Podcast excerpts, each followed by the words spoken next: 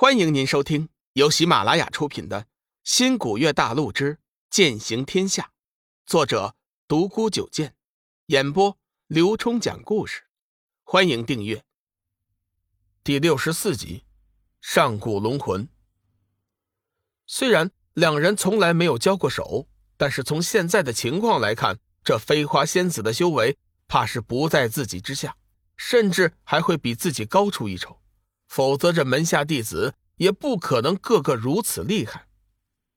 天机子脸色一寒，看来今天绝对不能善罢甘休，一定要借助天下修真的力量，好好的挫挫缥缈阁的锐气。否则，假以时日，缥缈阁一旦有了争雄之心，玄清门势必会多了一个麻烦。其实，天机子倒是多虑了，飞花仙子的真实修为并不比他强上多少。甚至可以说略有不足，翠月、妙儿三人由此造化修为，乃是另一份奇遇。想到这里，天机子传音给玄清门各峰首座，叫他们小心谨慎。缥缈阁的实力深不可测。云翔冷冷地看着翠月，在他看来，翠月和自己打根本就是不自量力。自从和玄煞融合之后，加上……这段日子在后山静思，修为之强，已经直追玄清门天字一辈的师叔。翠月不过就是缥缈阁的年轻弟子，哪里是他的对手？不过有前车之鉴，云翔也不敢过于托大，所以上来就是剑芒护身。两人对视了一阵，还是云翔沉不住气，猛然一颤，一声狂怒，手中的剑诀一引，刺耳的剑啸夹着呼啸的劲风。向着翠月斩了过去。翠月头顶的蓝色仙剑也不敢怠慢，在剑诀的指引下，带着天蓝色的剑芒迎了上去。顿时，现场霞光飞散，光华流转，笑声交贺连连。转眼间，两人已经拼了上百个回合，双方速度快如惊鸿。各派中年轻一代的弟子根本就看不清楚两人对决的招式。只有那派中的长老或者是掌教，方可看清楚两人的打斗。突然，两人瞬间分开，各自双手持剑，狠狠地斩向对方。劲气之强，就连现场观战的众人也受到了影响。一些修为浅薄的弟子急忙后退，免得被两人的剑气所伤。只见半空中两个强大的剑芒同时展出，无数的流光溢彩漫天飞舞，剧烈的爆炸声中。两条人影各自退出三丈。云翔心中大为惊讶，没想到这婆娘的修为高的惊人。事先还以为自己只要使出六七分力就能将其击败，谁知道先前那一剑都已经出到了八分力了，但是还是和人家打成了平手。更让人惊奇的是，这婆娘也没有出全力。翠月依旧是那副冷若冰霜的表情，不过。嘴角多了一丝不屑，似乎在说：“你也不过如此。”许是受到了女人不屑的挑衅，云翔身上的战意越发的强大起来，全身发出耀眼的青光，双目中闪过一道奇异的光芒，手中的仙剑玄煞突然间剧烈的颤抖了起来，随即脱离了云翔双手，围绕着他飞快的旋转，吸收着他身上的青色光芒。一直默默观战的天真上人暗叫不好，糟了，是剑魂，这女子恐怕是要败了。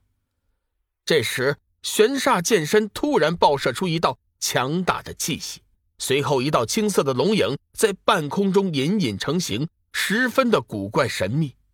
云翔也不知怎么了，双眼赤红，嘴角不时的闪烁着怪异的笑容。只见他剑诀一引，半空中的青色龙影。顿时缩小，钻入了他的眉心。飞花仙子脸色大变，是剑魂。没想到云翔居然能引动仙剑中镇压的剑魂，看来这一局已经是失败了。玄煞仙剑是玄清门排得上名号的神兵利器，可比青干。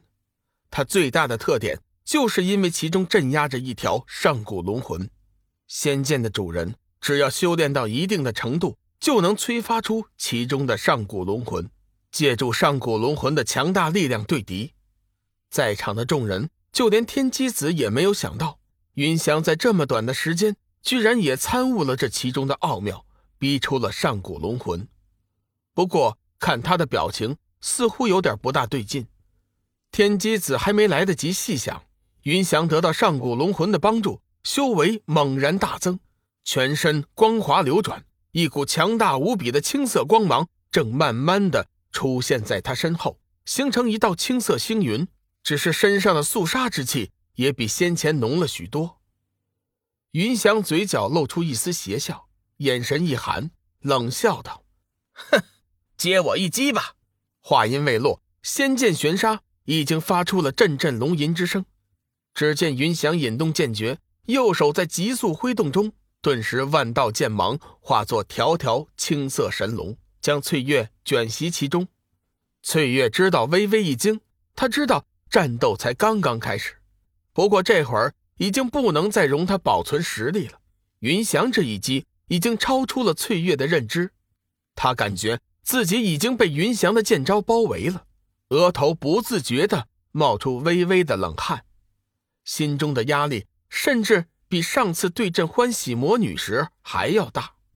身体一晃，翠月紧紧握住手中的蓝色仙剑，全力催动自己体内的真元。施展出了在后山无意学到的无名剑诀，翠月一口气斩出了上千剑，蓝色的剑芒在半路上纷纷化作条条水龙，和四周悬浮不定的青色龙影紧紧纠缠在了一起，一时之间也是旗鼓相当。